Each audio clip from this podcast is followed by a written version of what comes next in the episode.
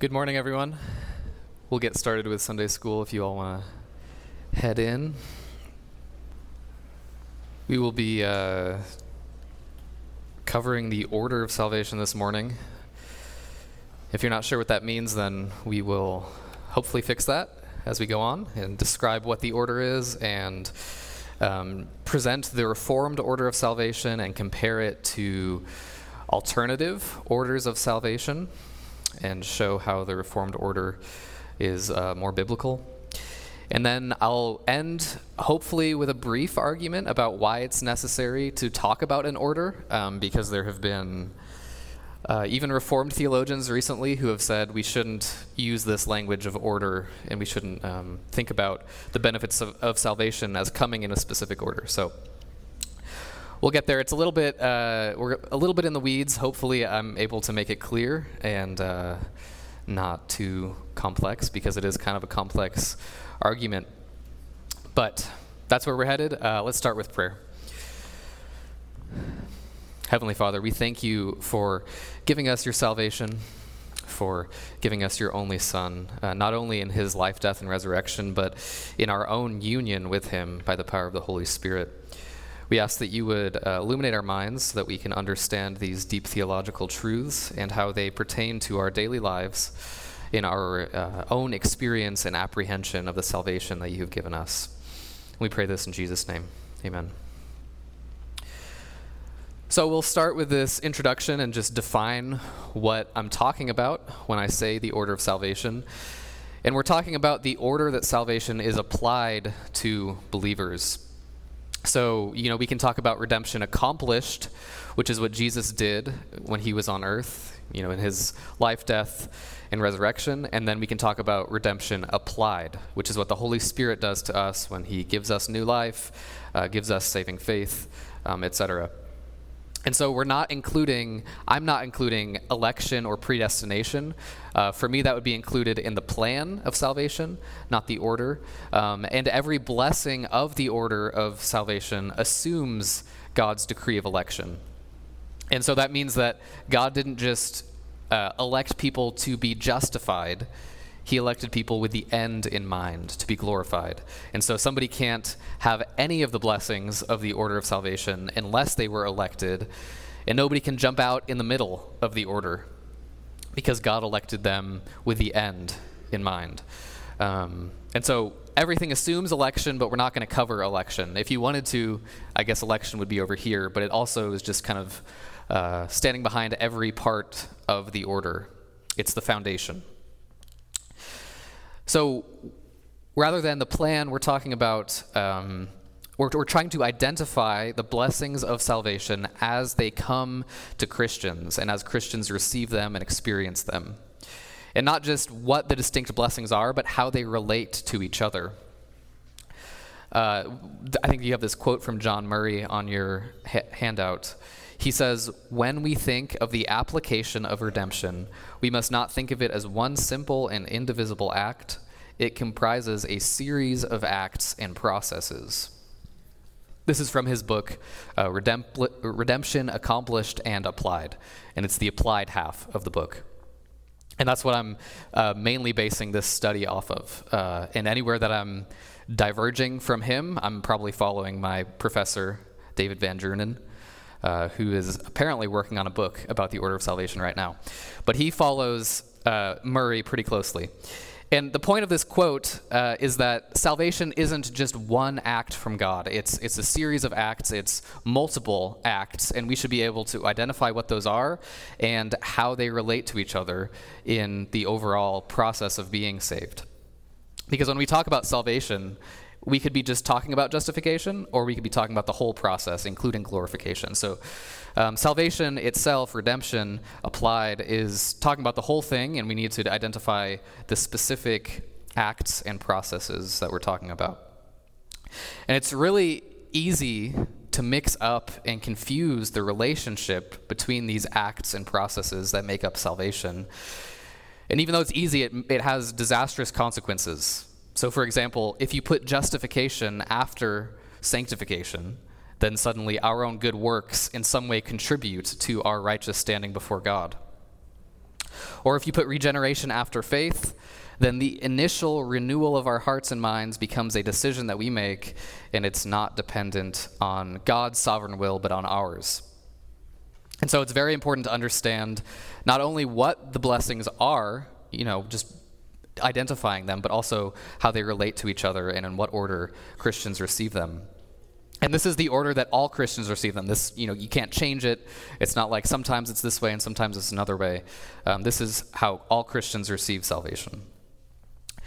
And so the next thing we have in our outline is this preview of the Reformed Order of Salvation. It's a preview because in the coming weeks we'll go in depth on each of the uh, of these benefits, um, not only um, defining what they are, but uh, clarifying the order. So this is a preview. First is effectual calling, and that's of course um, the initial renewal of our hearts and minds, so that we're able to respond in faith. It's the Holy Spirit giving us new birth. Um, there is some debate in the Reformed world as to whether uh, effectual calling should be distinguished from regeneration. And there's debate on whether, if you do that, regeneration should become before it or after it.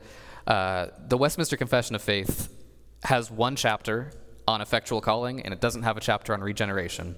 And so that's my best argument for my best quick argument for why we're not separating those two things. So this would include regeneration. And we'll talk about that in the coming weeks, why that's important. But uh, then next is faith, which is our response to the gospel.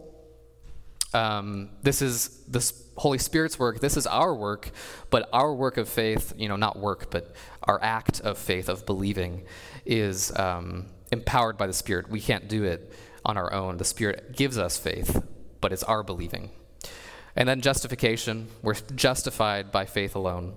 Uh, that's our righteous standing before God. He declares us just. And then adoption, uh, there is some debate as to whether these things should be the same or not. Uh, again, the Westminster Confession of Faith uh, separates them, so I'm going to separate them as well. I think it's wise to see different benefits that we receive from being justified by God and then being accepted as God's sons and daughters.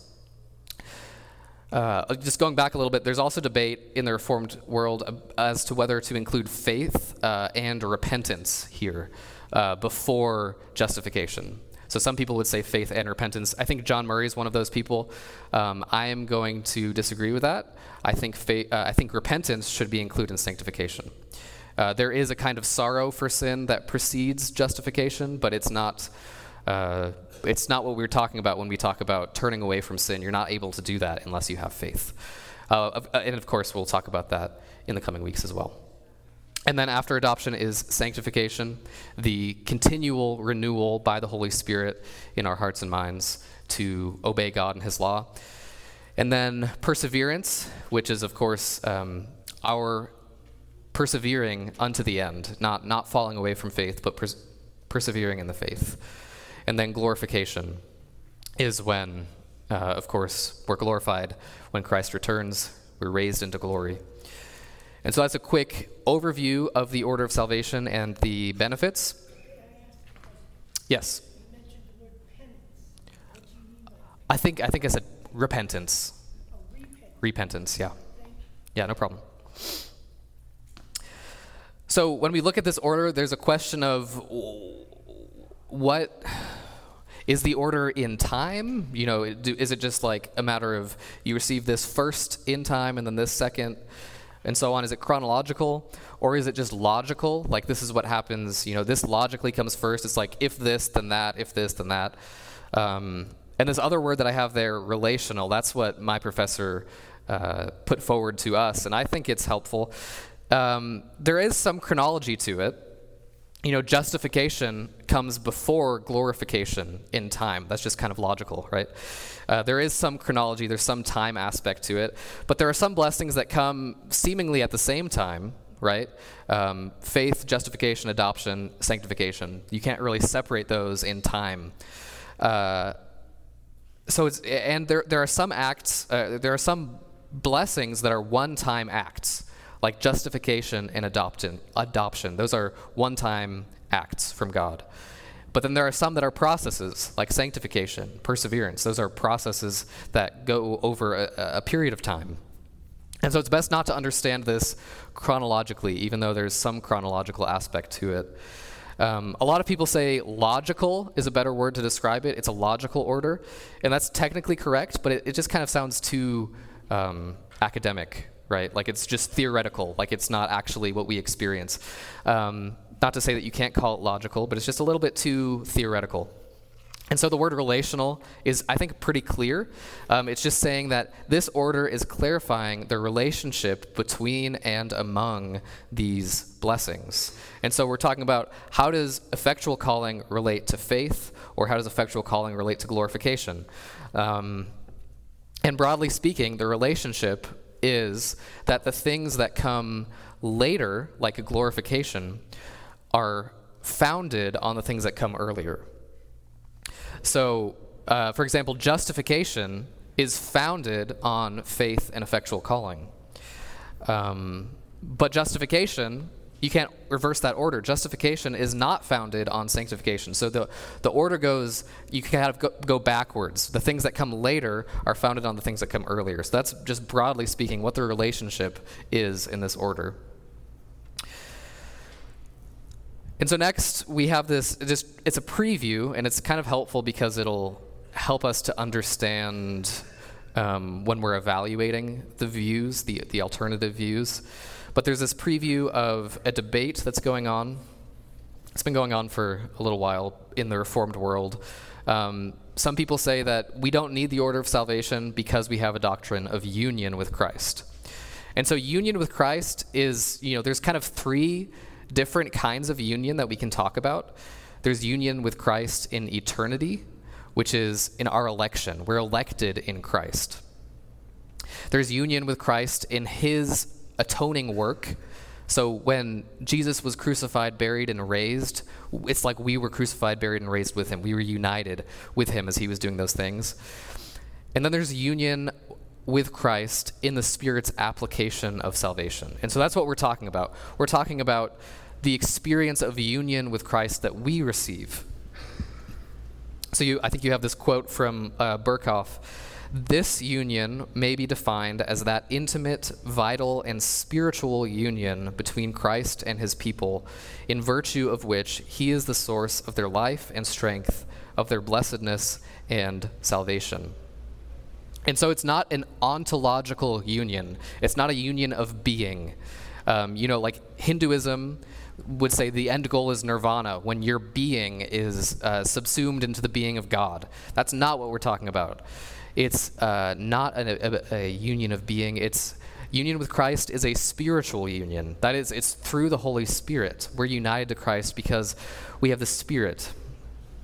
And you can kind of think of it as a covenantal union, kind of like a marriage. Uh, you, you, a man and a woman covenant together in the union of marriage, and that's what it's like to be united to Christ. Um, and through our union, Christ took all our debts and he gave us all his riches. He took our sin and gave us his righteousness. That's a, that's a result of the union we have with Christ. And so that's what the union is. And recently there's been debate uh, whether we should have an order of salvation or if union with Christ is enough. Uh, certain Reformed theologians that we'll talk about later, if we are able to get to it, uh, see these two concepts in tension, and they argue that we should throw out order and only talk about union. Uh, but I'm going to argue that these two concepts are mutually illuminating. We should we should understand both in light of each other.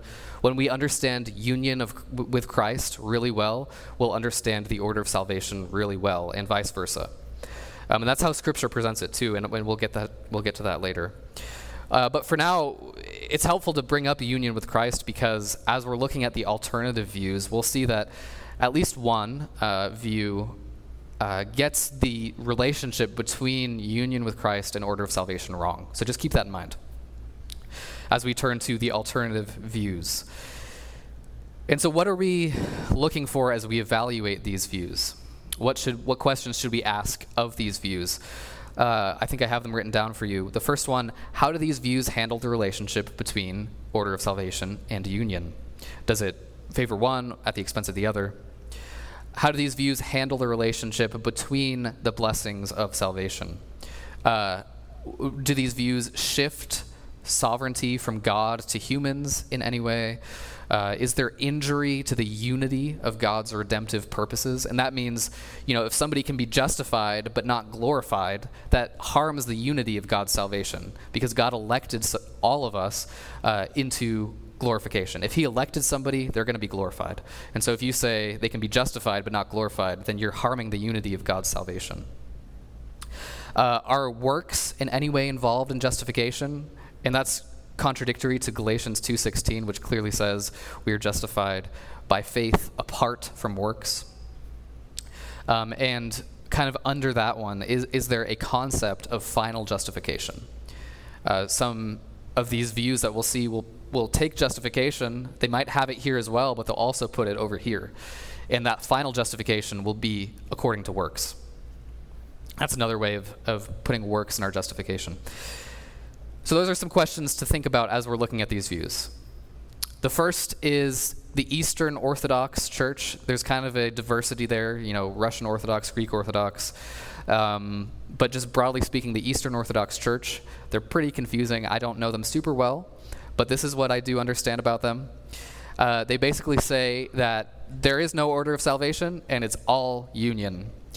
Their word for union is theosis, uh, kind of the Latinized version would be deification, which doesn't mean becoming gods or God. It's not, you know, like nirvana. It's not being uh, brought into the being of God. Rather, it's the process of growing in ever greater union and fellowship with the triune God. So, theosis is kind of the Eastern way of talking about union with Christ, except they don't just say union with Christ, they say union with the whole Trinity. And this was the destiny for humans from the beginning before the fall. They didn't have it before the fall, but they were destined to reach uh, theosis before the fall. And then the fall into sin interrupted that process. Humans fell into corruption and under the tyranny of devil of the devil, um, so that they weren't able to be united to God anymore.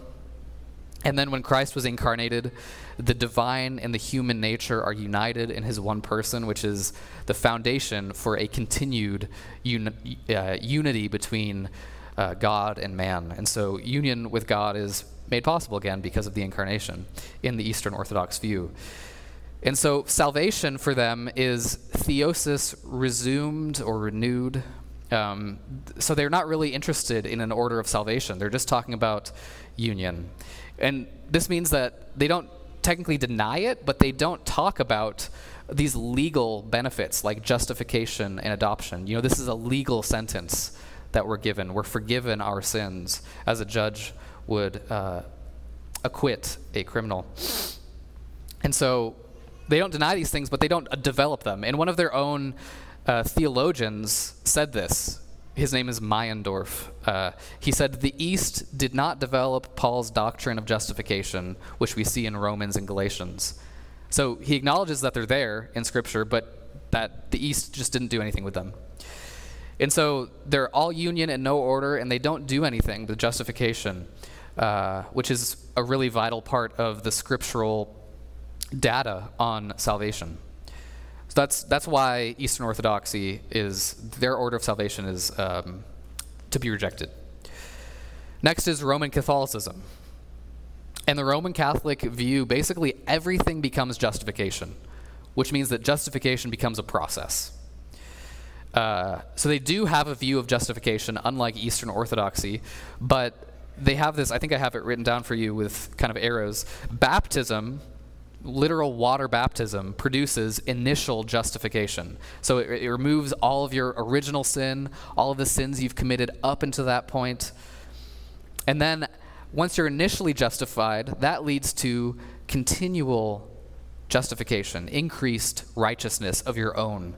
And so it's like what we would call sanctification. It's performing good works. So you're initially justified, and then you continue to be justified by performing good works. And then once you're performing good works, you're increasing your own righteousness. Uh, you're performing meritorious works. In other words, you're earning merit for yourself, earning reward in heaven, uh, earning your right to go to heaven. And then almost everybody ends up going to purgatory, which finishes your preparation for heaven. It, it purges your sins so that you become actually righteous in your own being. And then after that is final justification and glorification. And final justification is really the only one that's actually justification. It's the only one where they're actually declared righteous because they're actually righteous after being purged of all their sins in purgatory. Um, and so this kind of muddles the biblical doctrine of justification, which is clearly a declaration of righteousness. It's not a process of becoming righteousness. It, it's a God says you're righteous, even if you're not actually righteous. And we'll talk about that once we get to it in the coming weeks. But they make everything justification, and of course, works end up contributing to justification because they have a final justification, which is by works. So that's the Roman Catholic view. Very quick overview. There's diversity even in the Roman Catholic views, believe it or not. Next is the Lutheran view, and if you look at it, it looks quite similar to this. Um, you know, I didn't, I, I said presumably perseverance and glorification just because the chapter that I read from a Lutheran systematic theology didn't include those things, but I know that they would. So it's very, very similar. Um, they, he didn't really say anything about adoption. Um, but very similar. But we'll see that the first one uh, on your handout there, it says external and effectual calling. There, that's the first step. So, external calling is when you hear the gospel preached. It's just literally the spoken word of the gospel is external calling. And effectual calling is what we mean it's regeneration, it's the Holy Spirit's work in your heart to give you faith and to enable you to accept the gospel, accept Christ as he is offered in the gospel. And so they say those things come at the same time, every time. They say that anytime the gospel's preached, the Holy Spirit is making it effectual. He's making it possible for somebody to believe. But even though it's effectual, it's resistible, which is kind of contradictory. But that's kind of how Lutheran theology tends to go. Uh, so they say the Holy Spirit is always making the call effectual, but the person who hears the gospel is always able to resist the Holy Spirit's effectual calling. Which means that the human will is given precedence over uh, regeneration. Like they would basically put some human acceptance before this. Uh, which of course we would we would say is impossible. Where you know Ephesians two says we're dead in our sins, and a dead person can't assent to something, um, especially not being raised from the dead. Um, so that's that's the big error here. There's a, an act of human will that precedes regeneration and even faith. There's a they almost have like a kind of acceptance of salvation that's different than faith. It's like a non-resistance. So that's that's the error with the Lutheran view. And of course, because it's resistible at the beginning, it's resistible and losable throughout the whole process. So, in the Lutheran view, you could be justified and then fall away. You could be, uh, you could have true faith and then not be glorified. So that's the Lutheran view. And then the Arminian view, and this is what we'll see a lot just in uh, broadly evangelical uh, theology. We have the external calling is first, which is the gospel preached. And then we have faith. And then we have regeneration or effectual calling. And so we see that there's an elevation of the human will. There's the human will is deciding whether they want to be regenerate or not.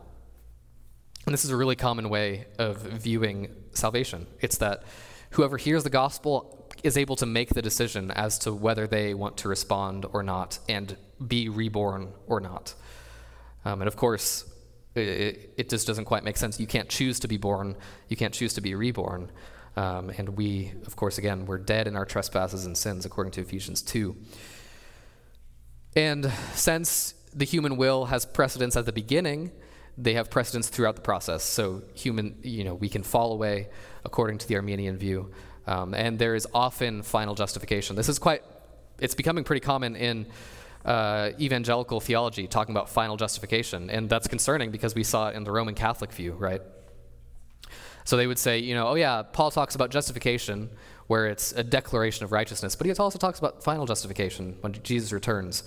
Um, and that's just not quite right. Um, and it often ends up making works contribute to justification. So those are our uh, alternative views. Any questions about those before we move on?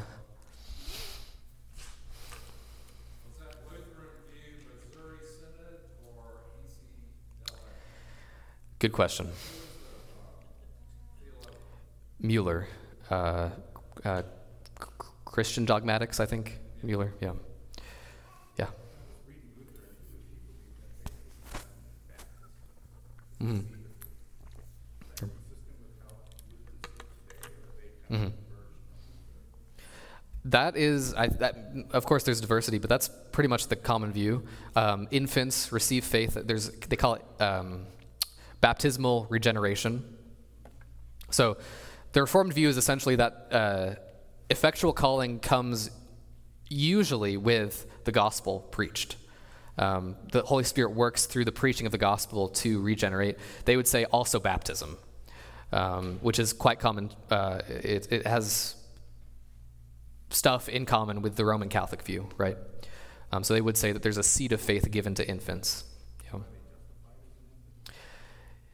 Yes, I believe so. And they can fall away, of course, which is how they kind of reconcile those things. Right. Yeah. And it can't be effectual and be resistible. Those are antonyms. Um, yes?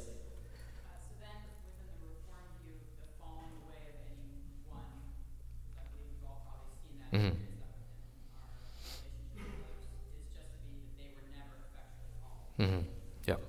It's we would call it temporal faith. Um, it, it, you know, we see it in uh, Matthew 13 with the parable of the sower, um, the different seeds that seem to sprout, but then they are burned away by the sun or choked out by the weeds. Yeah. Again, yeah.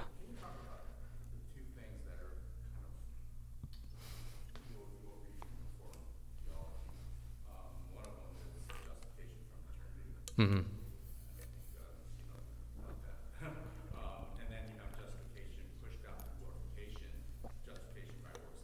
Mm-hmm.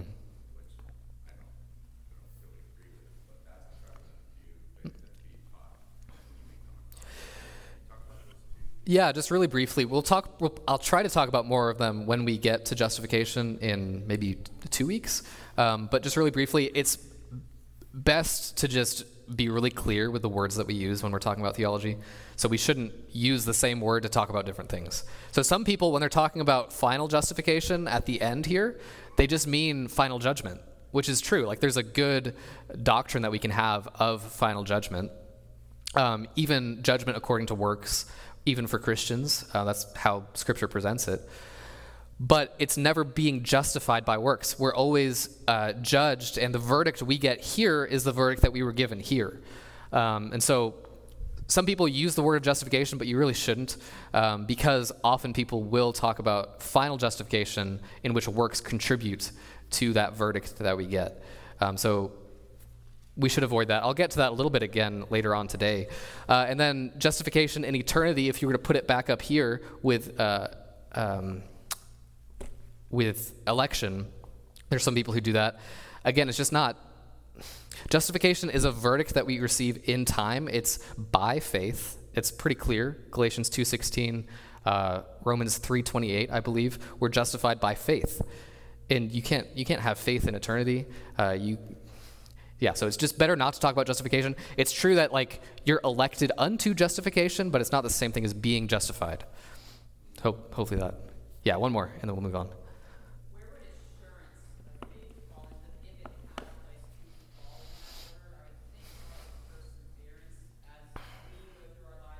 Mm-hmm. Yeah.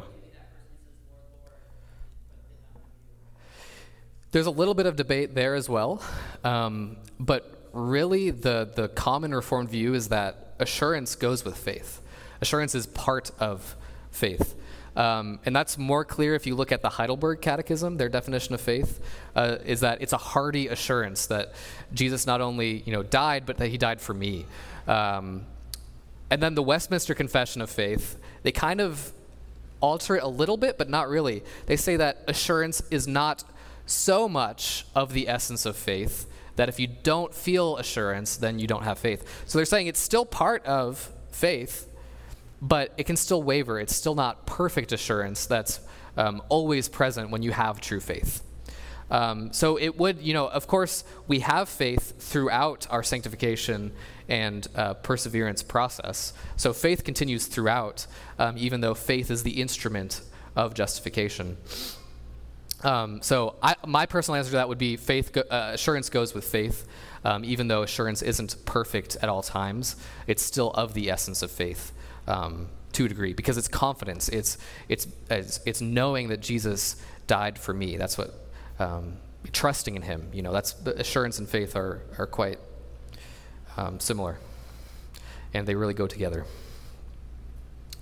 Um, but of course, you know, growing in assurance, I would agree. Growing in assurance would go with sanctification, perseverance, that kind of stuff. But okay, so we're going to move on to uh, to this argument for why we should talk in this way, why we should have an order of salvation and put these things in the in, in an order at all. And so this isn't, you know, this isn't a debate that we have with Roman Catholics, Arminians. This is a debate that we have with other Reformed theologians. Um, I, I, list later on uh, Gaffin and uh, Beale. Uh, Richard Gaffin and uh, Gregory Beale, Reformed theologians who are saying that we shouldn't have an order of salvation. And there's two main objections that they raise. They say it's not biblical the Bible doesn't talk in this way. There's no order, clear order, consistent order that's presented in the Bible. And the other thing they say is it's not necessary. If we have a doctrine of union with Christ, then this is just superfluous. It's not necessary. So we're going to answer those. I'm going to go uh, with the first objection first, and then we'll move on to the second one. So, first, biblical evidence that there is an order of salvation. There are New Testament texts that describe the relationship between saving blessings, and these relationships can't be reversed. Uh, you're justified by faith, not believing by justification. You can't reverse those things. Uh, so we first we can see this in 1 John 3 9, which says, uh, "The one who is born of God does not make a practice of sinning." Which means that the regenerated, the ones who are born of God, are sanctified. They don't make a practice of sinning. And so the, fir- the, the first one comes first, and it causes the second one. If you're born of God, you don't make a practice of sinning. There's a relationship there. Next verse is Romans 3:28, that we are justified by faith apart from works of the law. And so faith is faith comes first. Faith is instrumental in being justified. We're justified by faith. That's really important. So there's an order there. Uh, John 1:12, uh, it says those who received the word uh, were given authority by him to become sons of God. And so those who receive the word, that's like faith, right? Receiving is faith. That's how we receive Christ. And then uh, being given authority to become the children of God is adoption. So we're adopted by faith. That's what John 1:12 says. And then uh, Romans 14, 23, Hebrews 11, 6. Uh, Hebrews 11, 6 says, uh, without faith is it impossible to please God. Uh, in Romans 14, 23, that says that uh, anything that does not proceed from faith is sin. And so these teach us that we're sanctified by faith. We please God, we do good things, we, we put our sins to death by faith. Uh, and the next thing we see is, is this relationship between justification and sanctification. Romans 4 5 says, God justifies the ungodly. You could also say, God justifies the unsanctified. He justifies those people who are not doing good things.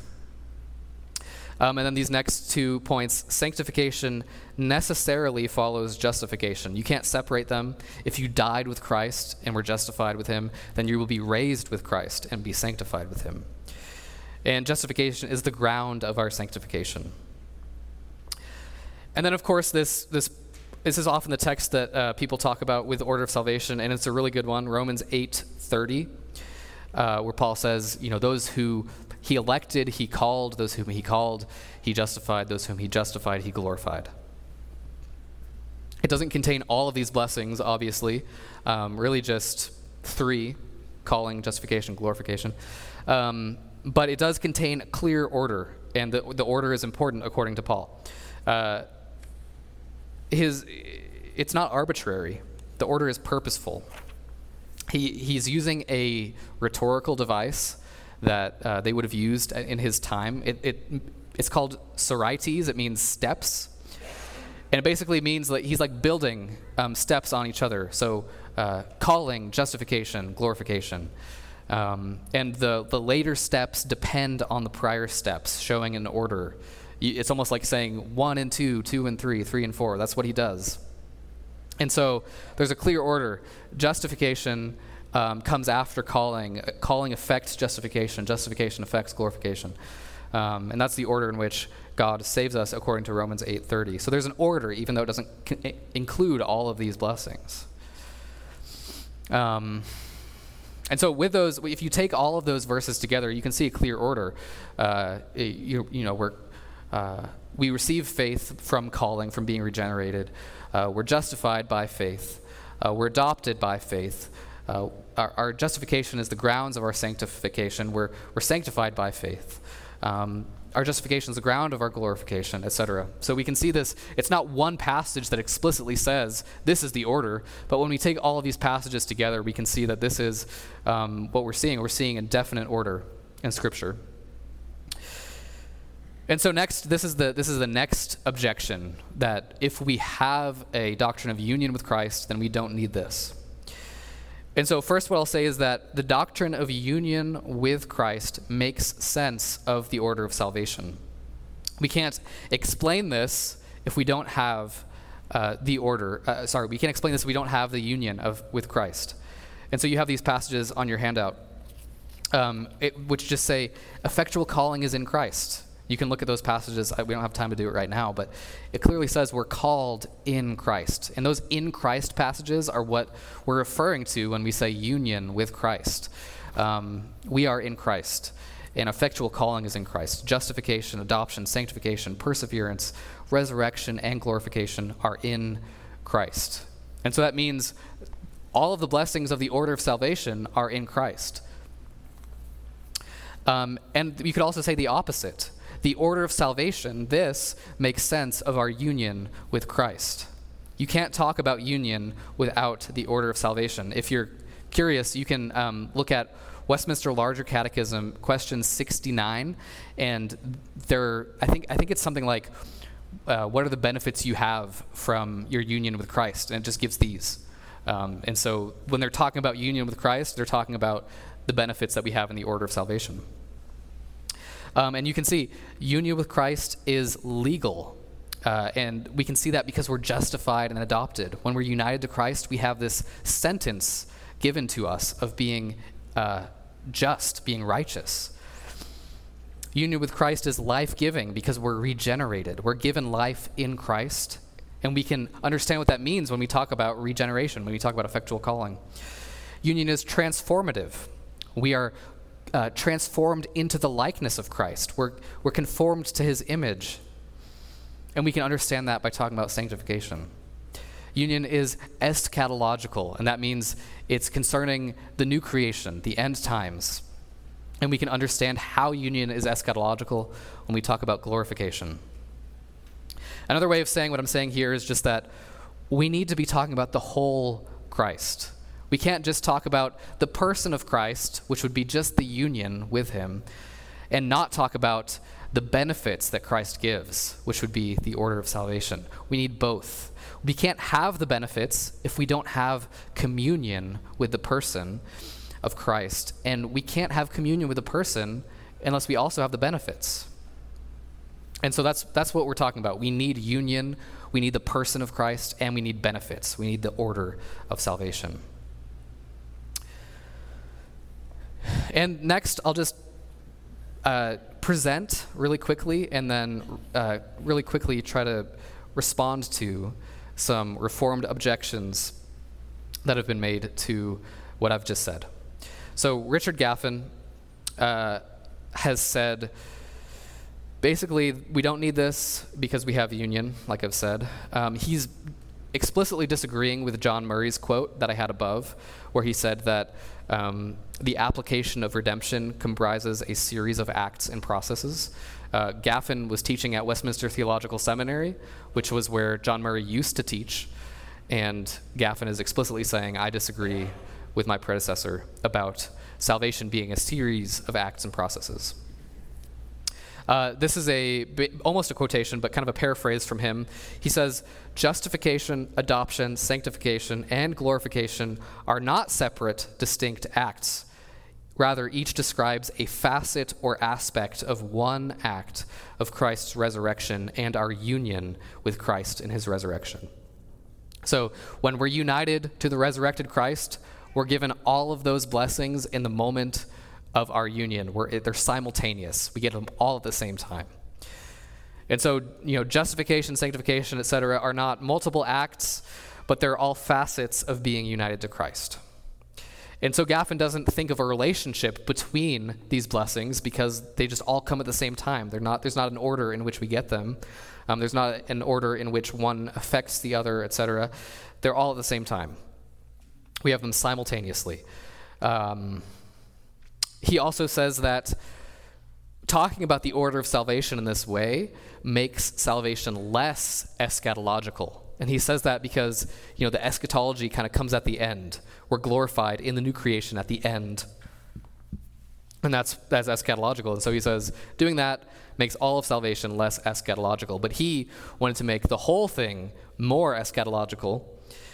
And so to do that, you know, there's this, there's this phrase, already, not yet. He argued that all of salvation was already and not yet which meant that he had to do that with each of these blessings. He said justification is already and not yet. Um, and so, in doing that, he ended up affirming final justification by works.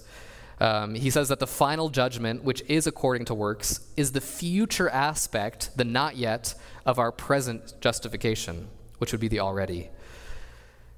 And recently, Gaffin has backed off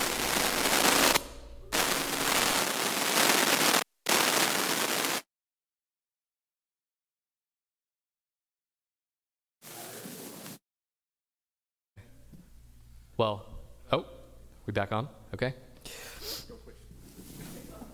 It's we'll, we'll we'll get through it and we'll fix it later. Um, he's recently backed off.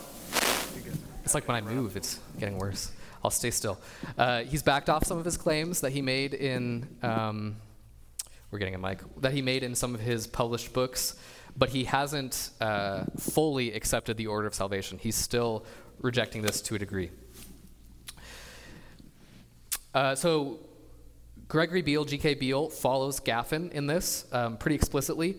Uh, you can see his recent book, Union with the Resurrected Christ. Uh, we, that's like pretty obviously Gaffin's language, right? I didn't. I haven't read this book, but he came to my seminary and presented his argument from this book. So I know the broad argument. I don't know the specifics um, that he gave in the book. But he used an analogy of a diamond he said union with Christ is like a diamond, and the blessings, you know, effectual calling, faith, etc., are facets of the diamond. And when we're united to Christ, he kind of mixes metaphors. He says it's like a stamp. The diamond is pushed into ink and it's pushed onto us, and we receive all of the facets, all of the blessings at the same time. And so he's again just saying we receive all of these simultaneously without an order. Um, that's at the same time when we're united to Christ. Uh, Beale doesn't go quite as far as Gaffin in talking about final justification in the way that Gaffin did, um, but he does say that these are all simultaneous. And so, really quickly, why is it important not to follow Gaffin and Beale, but to follow Murray and this order of salvation? Uh, just four things really fast. Gaffin's approach tries to make a doctrine of union independently and then let that tell us what the order can and can't be. And so, what I was talking about earlier when I said we need the whole Christ, we need union, and we need benefits, we need to understand these two things in light of each other. Uh, he says, you know, we just need to understand union, and if we understand that really well, then we, we just we let that tell us what the order can and can't be. Um, but traditionally, Reformed theology says that these things need to be mutually illuminating. The arrow needs to go both ways between union and order. Uh, second, Gaffin's method forces him, like I said, to understand all blessings of salvation as already and not yet, including justification. It's true that salvation is already and not yet, but not every blessing is already and not yet. It, so, by differentiating an order between the blessings, we can distinguish which ones are already, which ones are not yet. You know, pretty much all of these are already. This one is in process. This one's not yet. Um, and by refusing to do, refusing to differentiate an order, um, they aren't able to do that. Um, our justification is not already and not yet. Our justification by faith alone in the present is the verdict that we'll receive in glorification, in the final judgment. Uh, third, Scripture is clear that there is a relationship between these saving blessings. They're not simultaneous. Uh, faith doesn't come at the same time as justification. Faith is the instrument of justification. We're justified by faith. Um, and so, by denying an order, Gaffin and his associates have lost the clearly causal relationship that Scripture presents. The blessings that come earlier are foundational to the ones that come later, right? And so by denying an order, they actually end up creating a false order.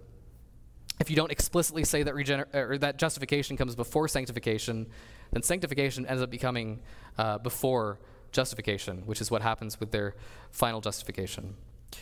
Any theology that has two justifications has concluded that the first one wasn't enough and that a second one is needed. Um, but by making final justification by works, you've contradicted the clear doctrine of Galatians 2:16. And then last, if you deny the order of salvation, you can't take part in debates with Arminians, Roman Catholics, Eastern Orthodox, Lutherans about their false orders of salvation. Um, you just don't have a basis for refuting their, you know, putting uh, faith before regeneration. Um, you can't, you can't contradict that. You can't correct that. And so that's really quickly um, our lesson for today. In the following weeks, we'll talk about each of these. We'll define the uh, blessing, and then we'll talk about the order um, that it falls into and some biblical evidence for that. I think I left just enough time for no questions, so thank you for bearing with me.